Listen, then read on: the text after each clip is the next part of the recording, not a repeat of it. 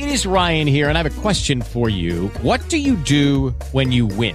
Like, are you a fist pumper? A woohooer, a hand clapper, a high fiver. I kind of like the high five, but if you want to hone in on those winning moves, check out Chumba Casino. At ChumbaCasino.com, choose from hundreds of social casino style games for your chance to redeem serious cash prizes. There are new game releases weekly, plus free daily bonuses. So don't wait. Start having the most fun ever at ChumbaCasino.com. No purchase necessary. VGW Group. Void were prohibited by law. See terms and conditions. 18 plus. Blog Talk Radio.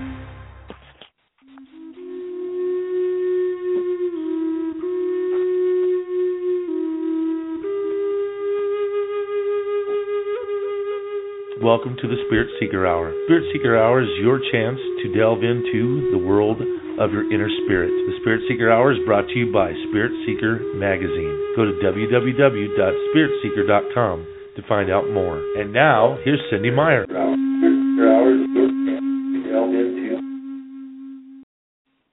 Hello and welcome. And this is Cynde Meyer, as the intro said.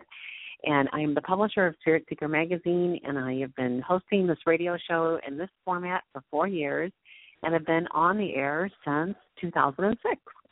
So, um, what I love about Blog Talk is that it's a virtual blog. The minute the interview is uh, completed, it is available to listeners any time of the, the day or night at their um, at their leisure. And we know you listen because we get the stats, and we just want to thank you for supporting the show, for supporting Spirit Seeker Magazine. We've been published for 20 years, um, and we've been online since 1998. So um, I'm going to just do a few more, a couple more announcements, and then um, bring my guest onto the air. So what I would like to announce is that Spirit Seeker is um, very busy this summer. We uh, were just had magazines at the Bhakti Fest in Wisconsin. We um, had magazines at Celebrate Your Life conference. Uh, we were in Kansas City at a conference. We've been uh, at another Chicago conference. We'll be at the Veggie Fest conference. And um, most importantly, we will be at the Transformation Conference uh, in Arkansas coming up in July. And we'll be hearing about that conference tonight. Now, the last announcement before we go into tonight's interview is that in order for you to find out about all of these wonderful events happening in the Midwest, but we also let you know about the USA and into Canada, is to be on our email list. Um, and we don't sell our list. So what happens is you just get a notice in your email box about the wonderful radio show guests when the magazine is online, um, and all of these different events that are happening. So, in order to be part of our email list, you um, just send an email to info, info at spiritseeker.com and just say, please add me to your email list. We also do regular drawings and surprise our email newsletter people um, with CDs and books and wonderful things. So I don't know, it's all it's all fun. Okay, so now all of that aside, tonight um, we're going to be talking to Blair Styra, who was one of the keynote speakers at the July 17th, 17th through 19th Transfer, uh, Transformation Conference uh, brought to you by Ozark Mountain Publishing. And um, Dolores Cannon and, of course, Julia, but Dolores Cannon is the one who started it, and her daughter Julia is carrying on um, now that Dolores has um, gotten her wings, shall we say, and crossed over to the other side but Dolores was a just an amazing person, and um, as we go through the interview, we'll talk about her um, because she is why we have the Transformation Conference. She is why we have the publishing house where she works with uh, authors in the U- UK and the US. Um, she was one of the very first paranormal um, investigators uh, in the U.S. and in the world. She was a hypnotherapist that developed a technique that um, you know, she was in and out of China, in and out of Russia. I could just go on and on about Dolores. Um, and she was a gifted regressionist as well as investigator, scientist, but spiritual uh, leader and tapped in at a whole different level. Okay, so tonight, um, Blair Styra uh, is the guest, and he is one of, as I said, one of the keynote speakers. He was born in Canada and ha- lived there in his early um, early part of his life. And then in 1971, he and his family immigrated to um, Auckland, New Zealand. as a child, he always um, had this feeling of a very close connection with God, and eventually discovered his ability as a spiritual channel. And he has been uh, working in this capacity publicly since the early 1990s. He channels an entity called Tabaash, well, and I will um, let him describe that. But what I can tell you is, um, I'm just delighted to have um, have Blair as my guest. So Blair, I know you're there. So welcome, welcome, and thank you for joining us tonight. Uh, look, it's wonderful to be able to talk to you all.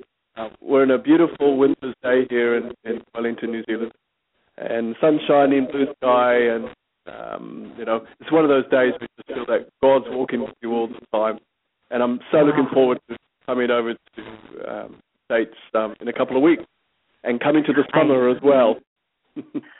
right, right. Well, luckily, where you're going in Arkansas, um, they have not had the rain that I, I live in St. Louis. Our rivers are over the banks, and we've had rain almost every day for two weeks. It's so unusual and um we have the Mississippi and the Missouri rivers. Most people think of you know the Midwest, you know, you're kind of like in the middle of the country and not a big deal. I mean, oceans. I mean, you know, what what, what do we get, right? we get floods and tornadoes, and so Mother Nature's just really been interesting. But you'll be fine. Where you're going is in. Have you have you been to Arkansas uh in in that area yet? Yeah, yes, I have. This will be the fourth time I've done the Transformation Conference. So uh, I know the area quite well, and uh, I remember one of the trips that I made. Uh, Dolores, who's just the most wonderful friend of mine, still is. Um, she took me to her hometown of Fayetteville, and um, I enjoyed all the beautiful energy and, and the warmth, the humidity. So yeah, I know the area well. Oh, that's sweet. Well, it's beautiful. It's God's country there. It's just um you just feel like you're in these hills and just beauty everywhere. So, you know, Blair, I um you know, Dolores was a keynote speaker at my conference and I, you know, have been to her private office, but I've never been to her conference. So maybe um you would be willing to tell us just a little bit about your experience with this conference and um just just whatever you want to share.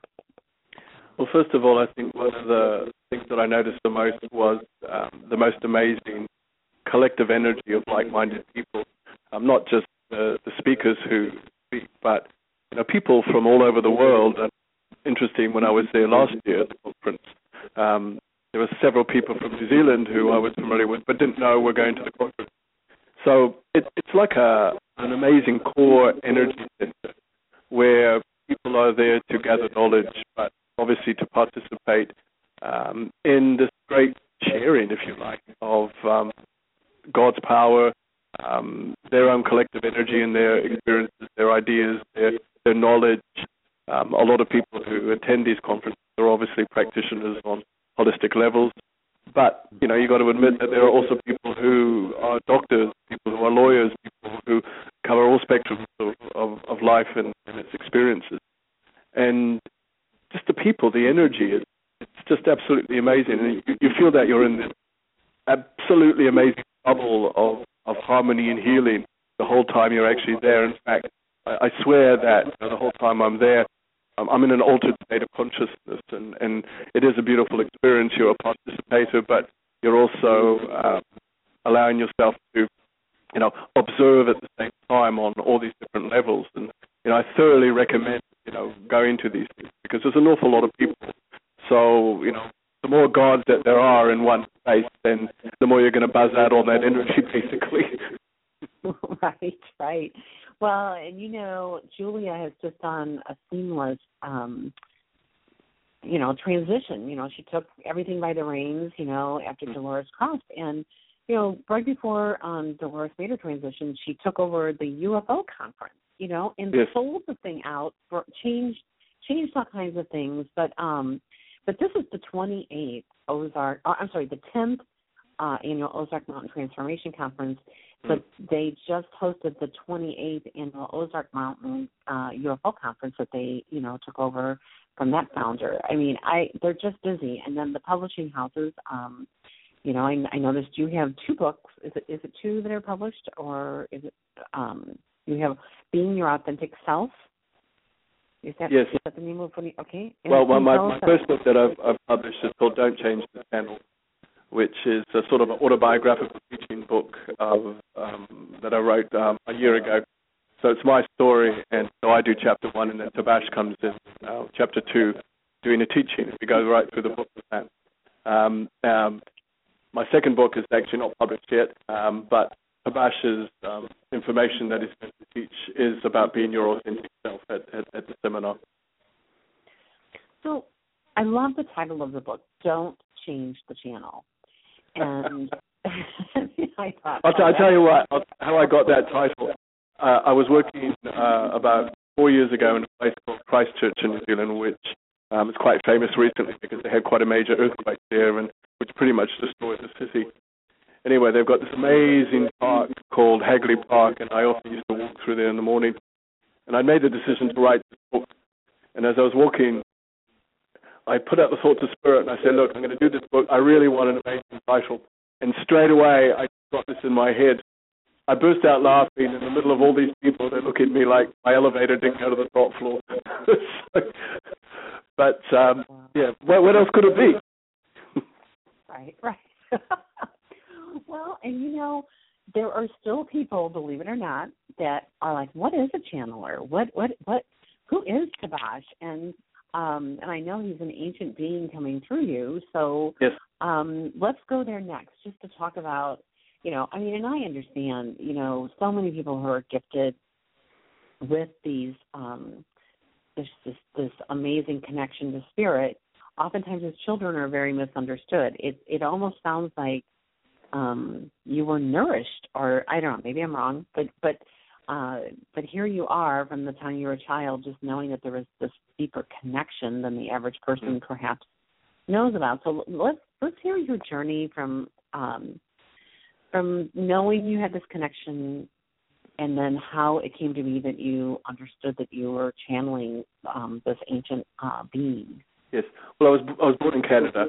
I spent the first 11 years of my life there, and we lived in an area just outside of Vancouver, and we were up this big hill, this big mountain area with forest around. And I remember going to the local cemetery when I was about six year old, um, and just soaking up the vibe, soaking up the energy, having no idea what I was really experiencing, but the experience of it just made me feel really peaceful and aligned. And I remember walking through forest, feeling safe and protected, and just always aware of amazing consciousness that there was there was definitely something more than what was going on around in the everyday life. Um, my family made the big transition from Canada to Auckland, New Zealand in 1971. Um, I always still had that feeling, but at that point it was like, right, Leah, you got to go out there and do some living and, and grow up and evolve and all those sorts of things. But it was really in my 20s where I discovered that I really had this ability. The catalyst for this was my wife. She had breast cancer, and at the time it wasn't a very good prognosis. So we started reading a lot of books. I started meditating. Um, certain people started coming our way that were um, mentors for us, if you like. And through this process, I really made that link with source energy and really connected this with what I was feeling when I was a, a young boy.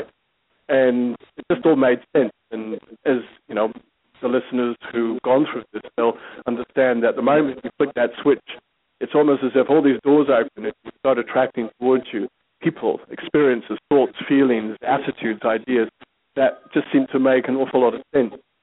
And so I just kept on pursuing and pursuing and pursuing with it.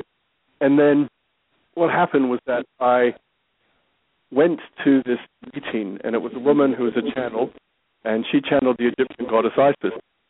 Well, I was in the audience. I'd never seen a channel before in my life.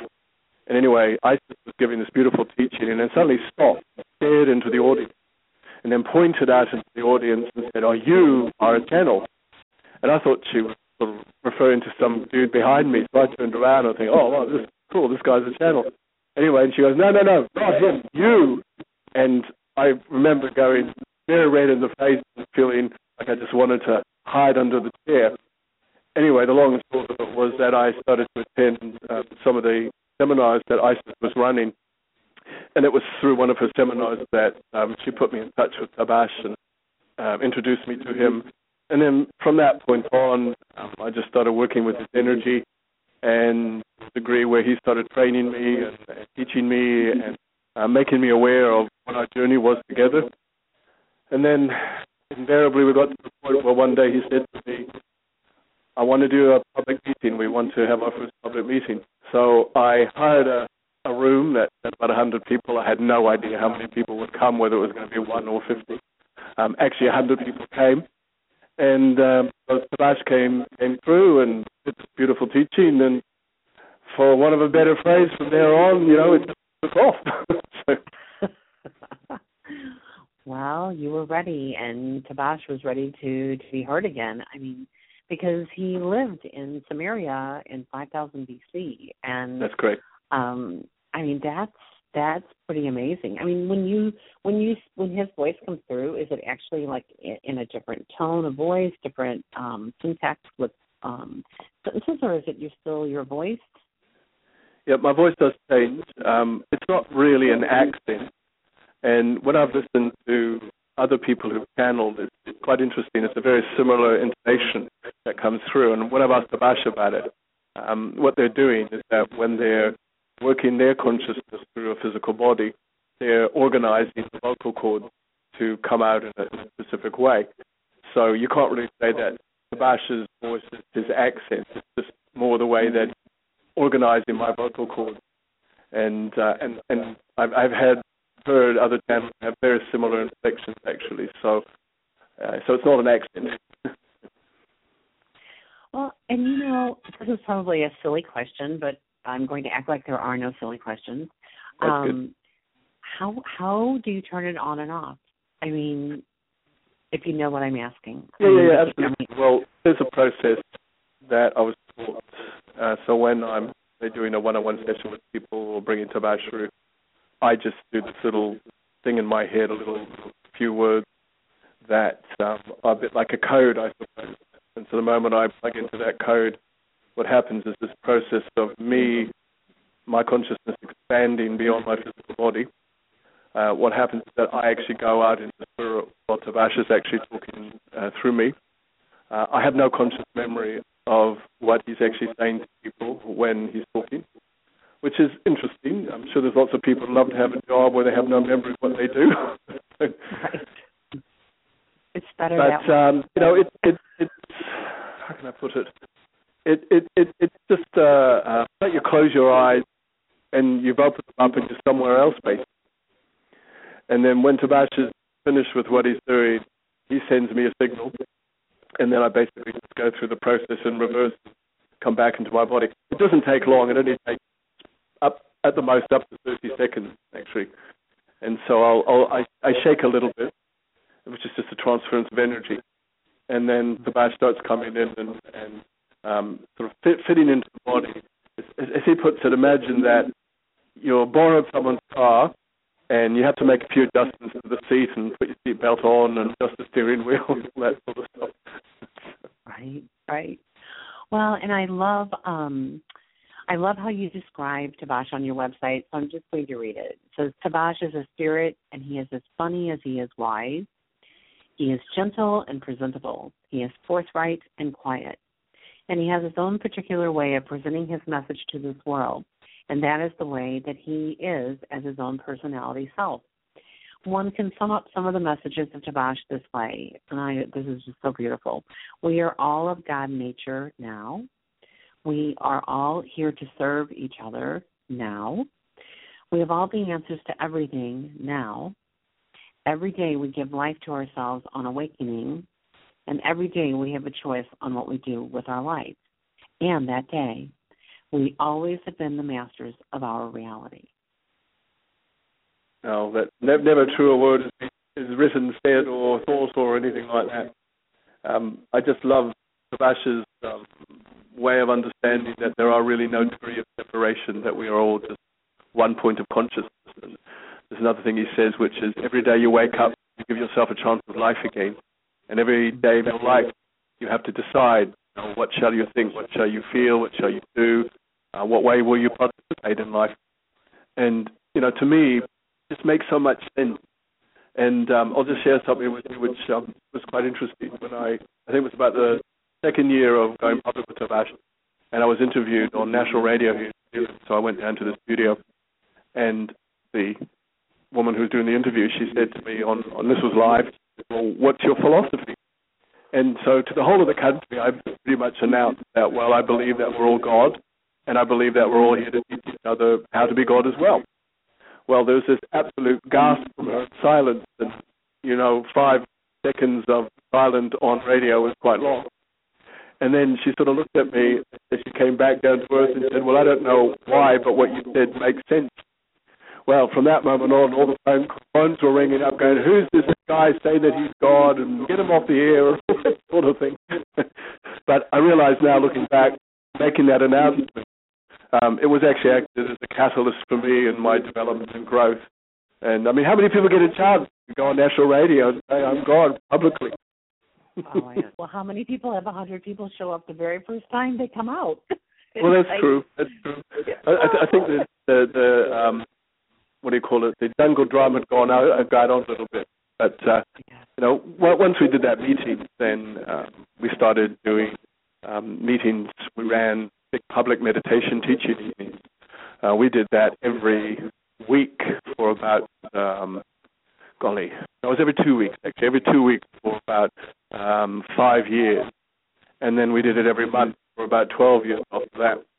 And uh, Sebastian would do a teaching, and then he'd take the audience through a big meditation using music, and he would weave this wonderful story around um, the meditation, and he always knew exactly with the music what to say, and you know people are just having amazing experiences, and we would get regularly 200 people coming to these meditation teaching evenings, and the collective energy was absolutely astounding. You know, the, the, the love that was in that room, the the energy. You know, people were able to take that with them and carry through um, through their weeks, through their work, whatever. And, and it was just such a healing, actually. mm-hmm.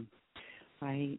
Well, and um, I, I will never forget. You know, I this was a long time ago. My um, it was actually seventeen, possibly eighteen years ago, and I was uh, working with a channeler in Sedona, and she had been my spiritual mentor and teacher, and she was um, she channels an, uh, an entity called uh, Sri Lanka, and so we were in this womb cave in Sedona. It's like this cave you have to hike to. It's really like desert, and here we are in this womb. And so I did a past life regression with everyone, and um, and then my friend uh, did the live channeling. And and from the time I was a little girl, I I would collect rocks um my stepfather's parents lived on a 300 acre farm and you know they had these tip mines and and mm-hmm. you could find the most amazing crystals and so and then after that people just gave me crystals i had never ever studied how to use them but i just knew how to use them and so i'll never forget this she says the reason when the when her channel came through they said he said the reason you know so much about crystals is you were in um you were the keeper of the crystals in Lemuria. And mm-hmm. you know, you know how sometimes you just hear things and you just are like, Wow, that's so true. You just know it. You know it in your yep. soul. And but I never before then even I just didn't even know. But I had crystals everywhere and just I don't even know how to explain it. And then I just always had these experiences. Um you know, it's just part of part of um part of when you're open and that close to God. I think.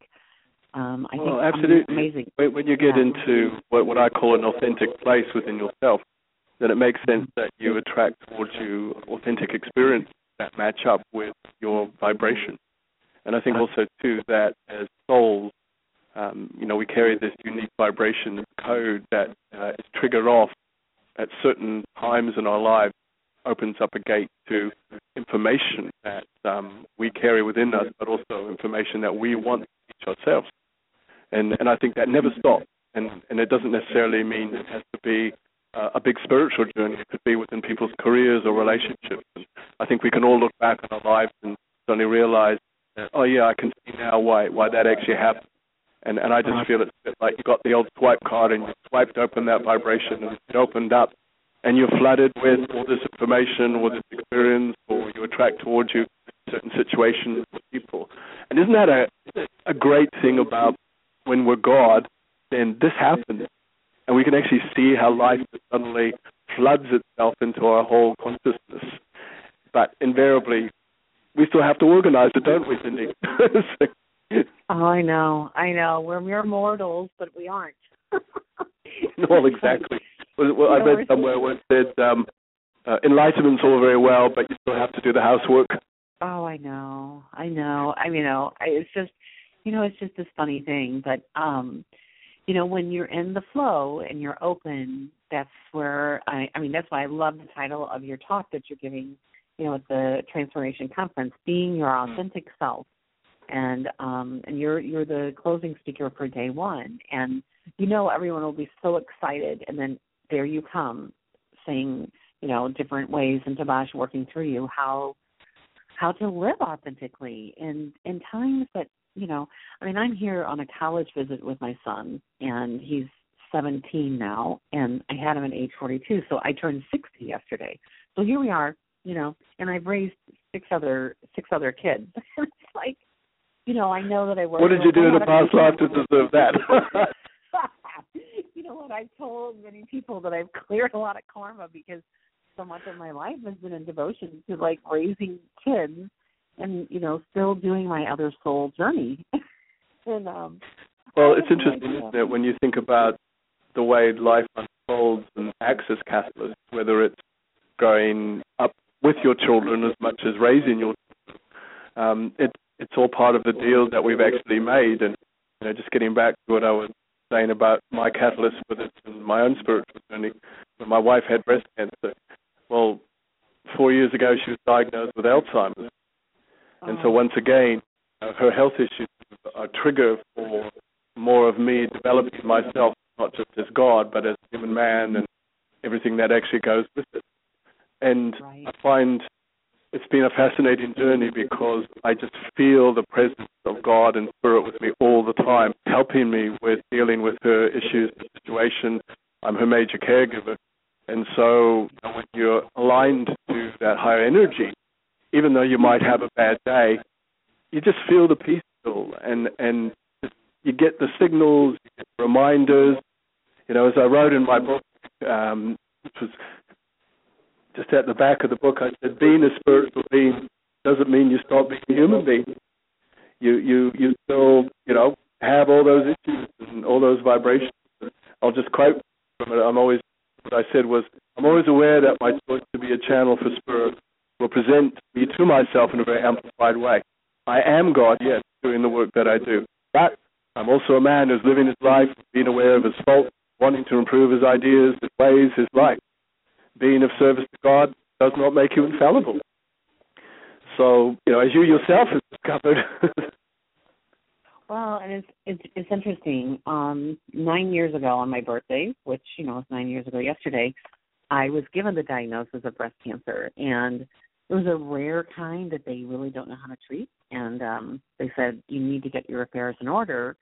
You know, if you're here in three years, you can clap your hands, but it's unlikely that you'll be mm. here in three years. And you know, and I knew Spirit was talking to me. I had gone through a divorce. My mother had died. I was I was just, you know, even though I knew the divorce was the right thing, I was grieving, like just on a lot of different levels, highly functioning. No one, very few people knew, but but I knew my soul was um just heavy. And so mm. when I mm. got that diagnosis, I was like, you know what? I have I have a kid in college, another one going to college, and a nine year old, um, or maybe seven actually. And I was like, okay, you better you better like figure this out right now. And you know, I've always been able to talk to God, and, and it always amazes me when people say, "You can't talk directly to God; you have to go through Jesus." I'm like, "What? What? I don't know those rules." You know, like I've always talked to God, and um, and He answers too. so, so I just knew I had to change a lot of things, and and I did. But you know, you still, you still, no matter what, you have to do the work. And to me, I love how Tabaash would te- do the teachings, but then do a meditation for you. Because yes. to me, if we do not do meditation, and you know, especially at the level of you know the work that some of us, um, and definitely you are doing, you have to go to the quiet. And having being a primary caretaker for an Alzheimer's, uh, you know, dear one, um, it, it's not an easy journey. And and yet last month, Spirit Seeker, um, in the June issue, we published an excerpt because it was National Aging Month, and it was it was this author who wrote about how dealing with their Alzheimer partner had turned into a whole spiritual experience because mm. just being fully present with and knowing they're still on there. You know, it's just that, you know, as the mind, you know, mm. I mean, it's just a fascinating process. Well, what you just made there, the point about being very present, uh, seems to be very important for people with, with Alzheimer's.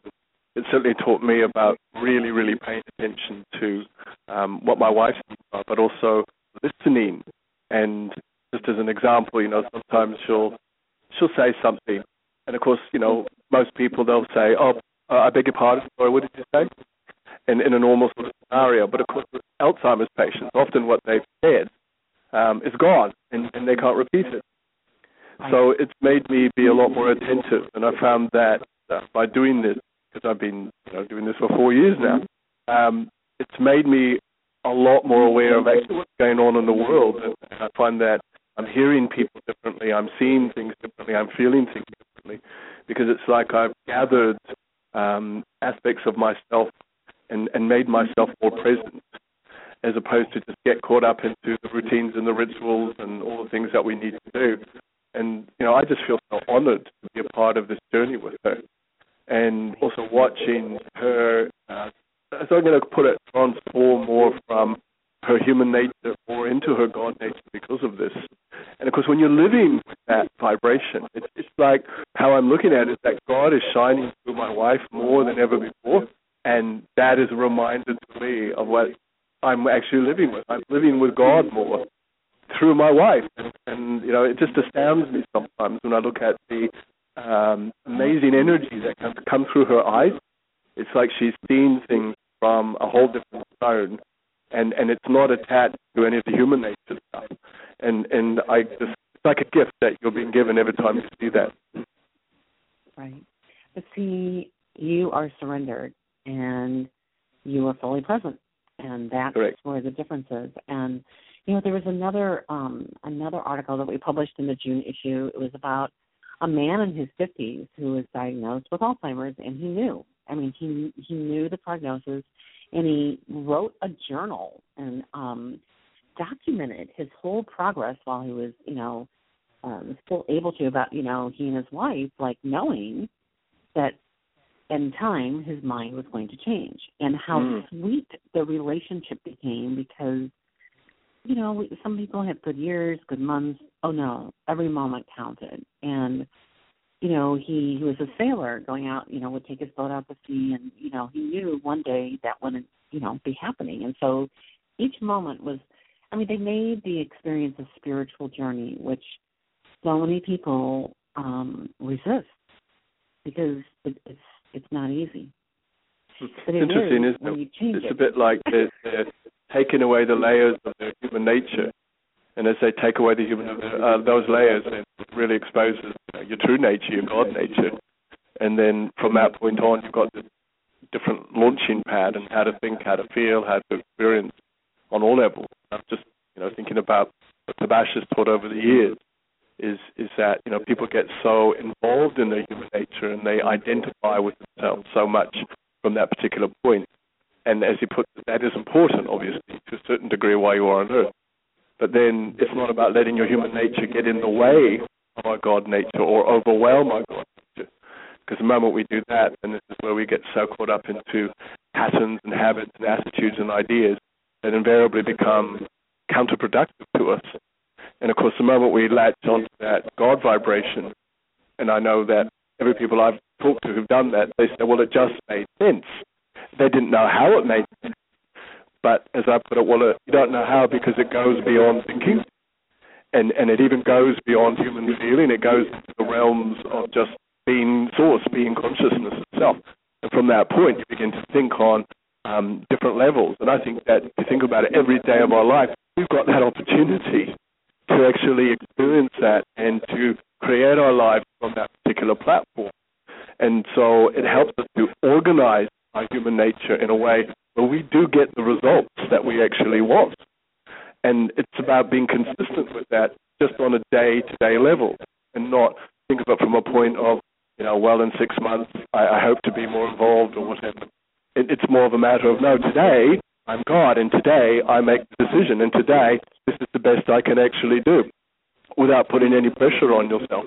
And don't you feel that people put a lot of pressure on themselves trying to get God?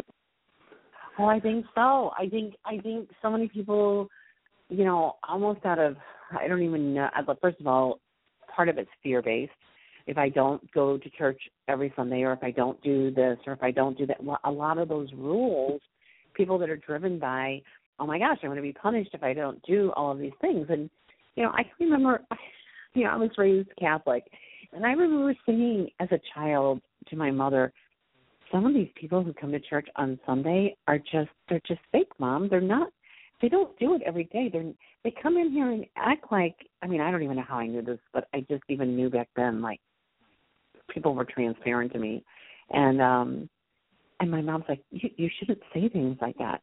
But you know, I said, but it's true. I said they're they think that they can come to church on Sunday and make everything else okay. And I said that is just you know that is just not right. And then I can remember asking the nuns, well, if God made us, who made God? You know, I I wanted to like I mean, not out of a way of challenging them, but of course, you know, they interpreted it as oh, what a terrible thing to ask. and so, well, well you know, totally. It, it reminded me when I was a child and I went to Sunday school. And I remember the teacher was um talking about when we go into spirit and, and when we finally leave this, this this life, we're all going to go out and sing with the angels, and we're going to sing glory to God uh, forever and ever and ever and ever and ever and ever. I remember saying to my friend next to me, "Oh God, how boring." and then the Sunday school teacher heard what I did and, and said, Who's the young little boy who doesn't want to sing glory to God be in heaven forever and ever and ever? oh, you were in terrible trouble. Just terrible trouble. I know, I know. But as you know, and right now more than ever, you know, these little children running around are I mean, they don't they don't understand the rules that they've inherited from from the generations above. Many of them, you know, are just very different. And I was at a conference myself in Chicago, I guess about three weeks ago, and started having this conversation with this interesting man in the elevator and um then we both got off at the same floor and one thing led to another and you know just chatting and I said, Yeah. I said, I'm turning sixty and I said I said, My little guy, my youngest child's going off to college and he goes, Oh, love child and I said, I said, What?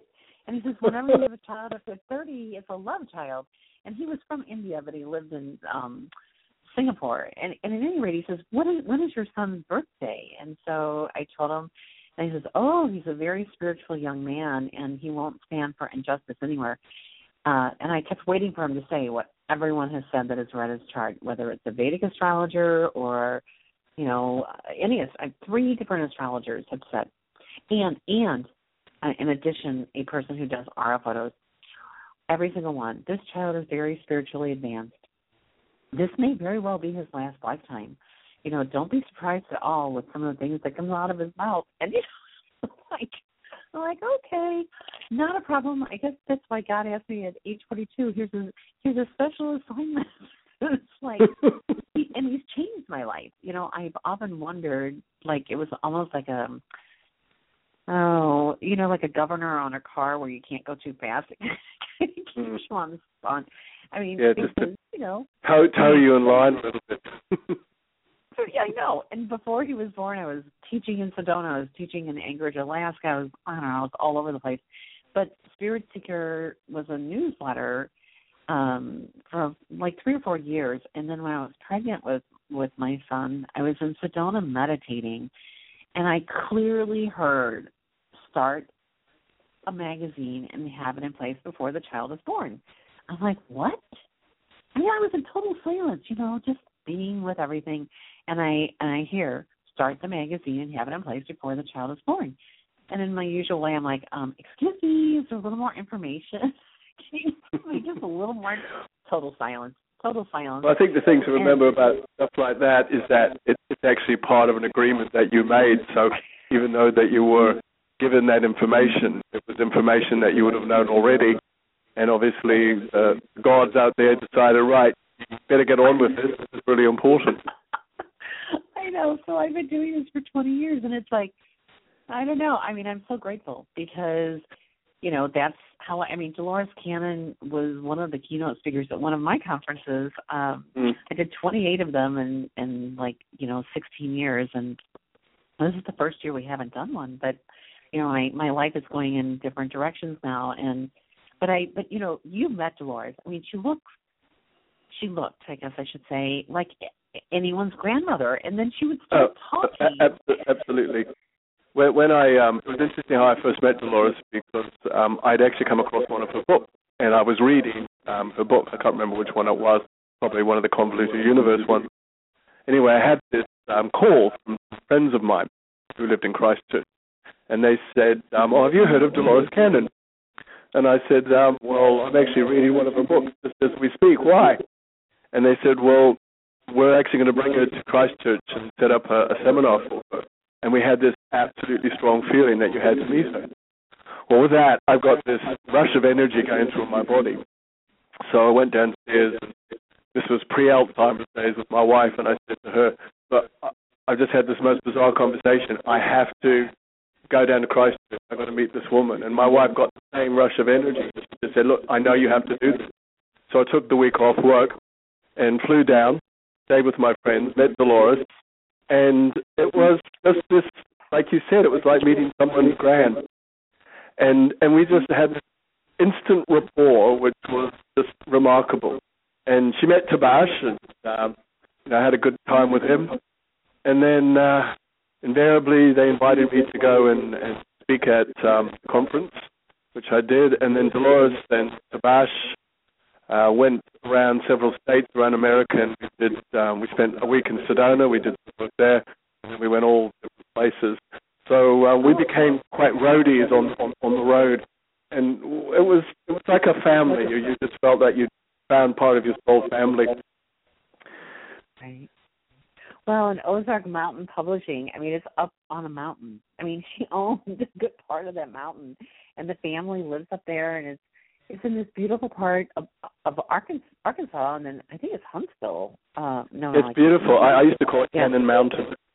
Yeah, yeah, it is. They're like mountains, and then I don't know. I but I do know that Dolores is fabulous, and when she did my regression, she took me back into a lifetime as a Delphi Oracle, and when I was in Greece, I knew I was like, oh my goodness, you know, I just I didn't totally understand everything that I was feeling, but you know, Dolores just totally, totally helped me with that. And Mm. you know, I, I at that time I still had this pattern of hurting myself and um like falling and breaking things and she just she said, you know, I think we've cleared that and I kid you not, the very next day I'm in the spa and I fell again. And so I was like you know, it but it's okay, you know, I mean each each of them has taught me something that, you know, I I mean, the main thing I hear her sometimes is just slow down, you know, and Mm. you know, just relax. And I think that's what you're saying with, you know, when we're so present, it's a different experience. Well, of course it is, because when you're present, then you're able to engage with uh, the power of life.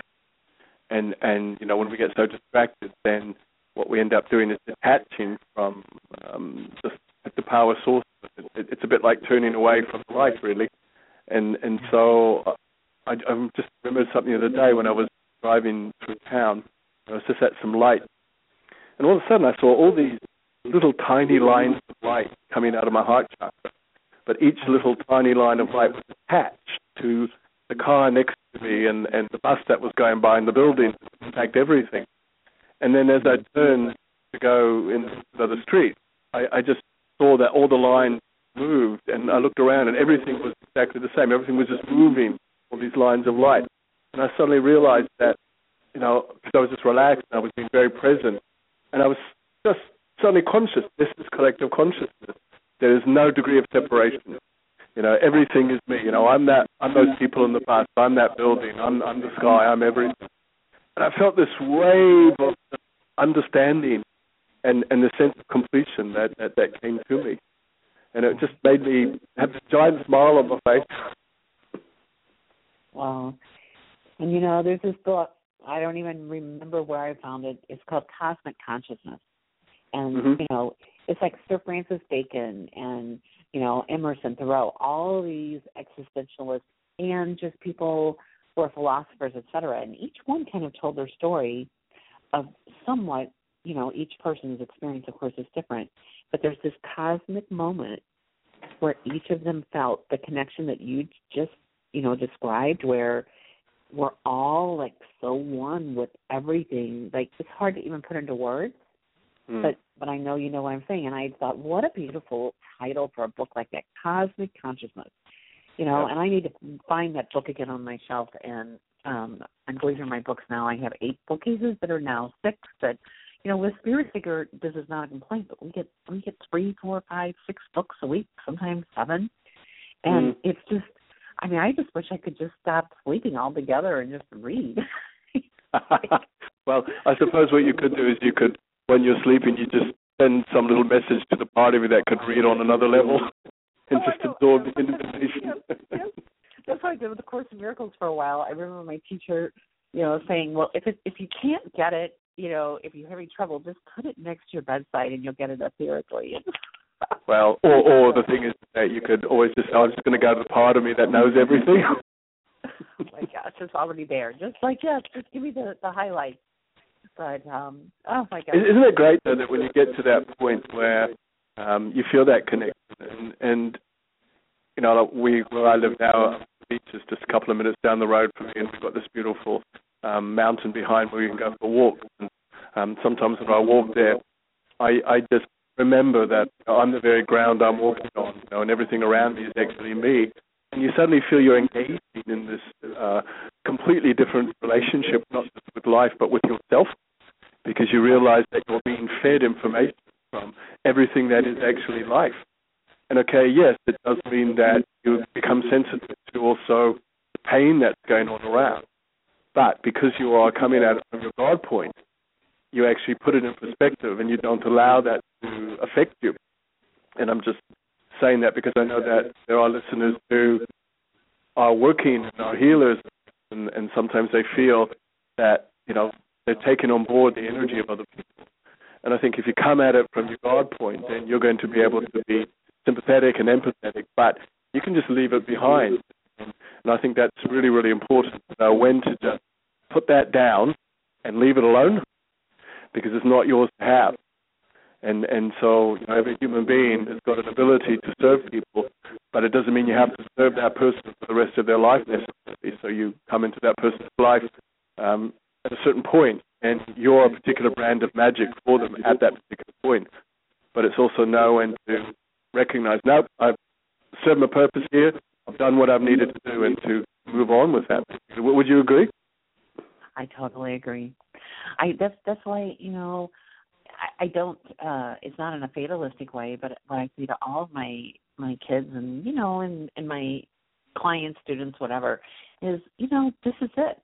You know we're not guaranteed any magical number, and you can live like a whole year in one moment. I mean, it's like it's like each moment is precious, and um the more the more we just totally live in that vibration, we affect everyone with whom we come in contact, and it just makes the world a better place. Better, Mm. What you just said, I think, is important. You know, what we do affects everybody else, and you know, it, and if we can become a lot more conscious of that, then we become a lot more aware of what we're thinking, what we're feeling, what we're doing. And of course, that doesn't mean that we have to be, you know, on high alert or on guard and, and afraid of, of our thoughts and feelings. It means, um, what's that phrase? Whatever you pay attention to becomes your life. But to remember also, whatever you pay attention to is going to become other people's lives as well, or part of people's lives. And so when we realize the possibility we have in, in what we're actually creating, then you know, we we take a good look at what we're thinking and what we're feeling and what we're doing, and not be careful, but be more aware of how we're directing our thoughts, acts, our, our, our way of participating in life. and that's that's what um that's where the responsibility comes in you know where we're each responsible for our own minds. I mean there are minds. There are bodies. There are emotions. And you know, I, I, mean, uh, Masaru Emoto's work, you know, I just will never forget that, um, where they actually were able to watch the prisms of the water change with Mm. with what the name like love, um, you know, uh, hate, and you could actually see the molecules of the water, the actual molecular structure change by the thoughts.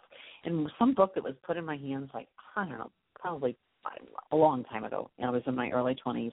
It was called The Science of Happiness, and it was just this little small book, but it talked about measuring the breath and how people who are angry and mad, the breath that came out of them was like brown, black, you know, it was like dark, and yet people who are happy and loving and and that frequency of just really being a loving person and receiving love, um, their breath was pink and white. And you know, Mm. this book was written, I don't know, like really a long time ago. like the science of happiness is basically the more happy you are and the more you're in that vibration, the more it all shifts. Of course it does, and you know I've noticed that uh, the more I've become more conscious of my own God nature, um, and you're talking about the, the, the, the whole sense of people's molecules. I've actually realized that every emotion has a smell, and and whenever I've been around people who've been angry for whatever reason, it, it it's like they smell quite metallic. It's an interesting sort of vibration and an interesting um, scent that they exude. And I've done a lot of work uh, around palliative care, working with people who are dying, and there is a smell of death. It, it's actually hard to describe what it is, but but you know you you just know that that that person's close. As much as there's the smell of happiness, smell of profit. The, you know, it, it's everything has a there's a scent basically. Right. Right. And most people, you know, I mean, that's, you know, if people who are gifted psychically, and et cetera, um, you know, the clairsentience, the the clairgoustians, all of those, the clairs, you know, but especially smells. I was a nurse first, and oh, can you imagine being a nurse, not knowing that you're psychically gifted? At that time, I just knew things, but I didn't know how I knew them, and um I mean, oh, you know, I I smell things, and I can sm- I know when people are ill way before they know it, you know, Yep. and and I've always been fascinated with death and dying, and you know, from the time I was in nursing school writing papers on it, and then later when I was working on a different degree, I was I wrote papers on hospice, and you know, I was just telling someone that when my mother was dying, she did the whole deal in three months. She was told she had three to six months, and three months to the day she was gone, and I actually tried dating someone during that time who was a Buddhist. um He was a Buddhist, and he was here from Japan, living here, and he he became very close to my mother. I mean, we stopped dating after um, like two weeks. I'm like, I can't date someone while my mom's dying. This is just like way too much. But somehow, the two of them had this relationship, and I don't know. I, think it was some karma with his dad had died before he got his plane was landing in Tokyo right as his dad crossed, and somehow with my mom he was working something out, and my mom was working something out with him. But I remember him saying, "Do not let them take her body until um I have come and done the chants." I'm like, "All right." And then this Native American lady who um I had met in other social um situations called me up one day and said, I'm just bored. I'm just so bored. I'm falling asleep. Don't you have anything over there at Spirit Seeker that I can do? And I'm like, oh gosh, Mary. I said, you've met my mom. My mom is like making your transition soon. And I said, I could use your help just helping you with my mom. And I said, I'll pay you. She goes, oh, no, no, no, no. I just want to volunteer. I'm tired of sitting here sleeping. And so she shows up for the last two months and she brought all this stuff from the reservation from the medicine man, this incense and just beautiful things. And then um this yoga teacher I work I work out of my home and this yoga teacher came by to pay her bill in the middle of my. It was like too wild, Blair. It was just like, okay, what else is gonna show up?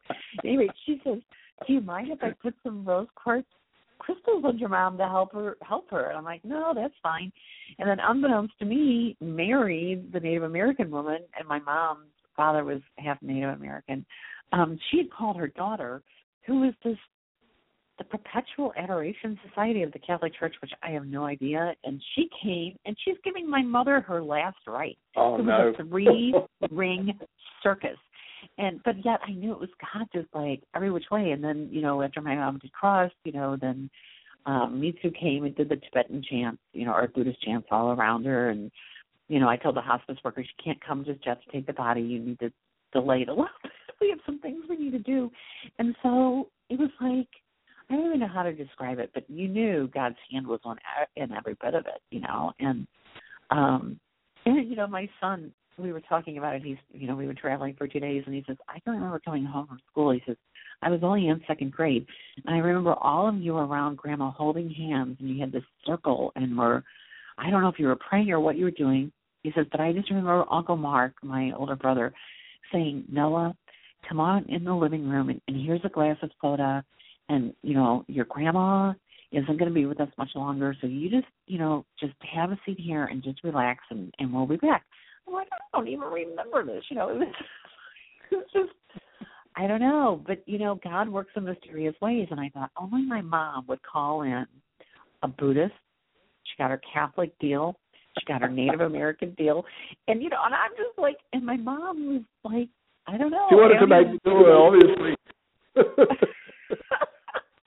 Cover all the bases. I know she covered it all. But okay, so I just want to give some information, listeners.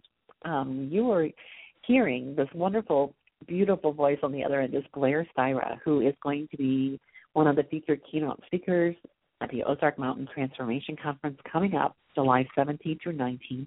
The website is www.transformation-conference.com. You can also call 800-935-0045. There are so many different speakers, and this is the 10th, um, celebrating 10 years. This always sells out, so you need to call. You need to get your hotel or your bed and breakfast booked because um, it will be a sold out event. And um, the Transformation Conference is way ahead of the game. They're beyond like just um, recording what happens. They satellite beam it. They, they're just really techies. They're really good um, and just just know that if you find your way there, you are in the right place at the right time. There is everything from uh, Catherine Andrews speaking about teaching the indigo child uh, to Garnet Schul- Schulhauser, who has written Dancing on a Stamp and Dancing Forever. He'll be talking about astral journeys with um, his spirit guide. Um, of course, we have Blair Styra. We have um, Ronald Chapman, just so many different people. And the other second uh, keynote speaker that's featured is Dee Wallace, who will be uh, talking about You Are the Creator. There will be beautiful music. Shelley Wilson, uh, who has been a speaker at one of Spirit Seekers conferences, and I just adore Shelley. She's an intuitive medium and Reiki master and spiritual growth coach. She will be speaking. There's going to be a special video tribute to um, Dolores Cannon, who's the founder of all of this, who made her transition in October 2014. Guy Needler will be there. Sherri Cortland will be there. She went through an abduction experience, and she's going to be um, as a child, and she'll be talking about um, raising vibrations through balanced chakras and direct communication with spirit. You can hear the theme through spirit, through spirit. So there's other people, but you can all find out all this information on the website and um I just can't say enough about the good works. And um and Blair, you know, we have we have just a couple more moments. We what what else would you like to say in closing to just anything you want to share or Tabaash wants to share through you? Well, actually, I'd like to share an experience I had. It's about Dolores, actually, and um, it was the uh, the moment she passed.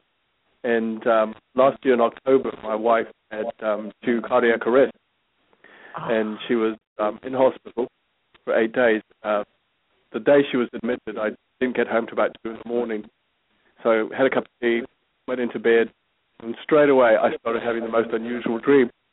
And in the dream, I was in this big old house full of white furniture, and as I walked through the house, the music from Andrew Lloyd Webber's Cat, I think the, the music Memory was was playing. I remember thinking in the dream, well, this is a bit weird. Then the thought came to me, I'm in the house of someone who's passed, but I don't know who's passed. And then I woke up, and then suddenly I saw this picture of Dolores running towards me, and she was going, "Look at me now! I'm free! I'm free! I'm free!" And then I woke up, and then the moment I woke up, I got a text from Julia saying that Dolores had just passed. You were so tuned in with her. I could feel it. Oh, oh my goodness. I just Okay. laugh. The thing is, I got to say this: I never have shed a tear for her because I just No, feel she wouldn't want so much her She's joy, happy. her happiness, her completeness. I just can't feel sad that she's gone because she's not. No, she's not. She's still living through all of us and everything. She's um oh my goodness. Okay, we the the show is going to go boop, we're gonna be off the air. Blair. Okay. Thank you for being my guest. Thank you so much for Oh, the work thank you for inviting me. doing and your devotion. Okay. Thank All you. right, listeners, thank you so much. Have a blessed week and go out in the world and make a difference. You are perfect and whole right here, right now. And so it is. All right. Good night, everyone.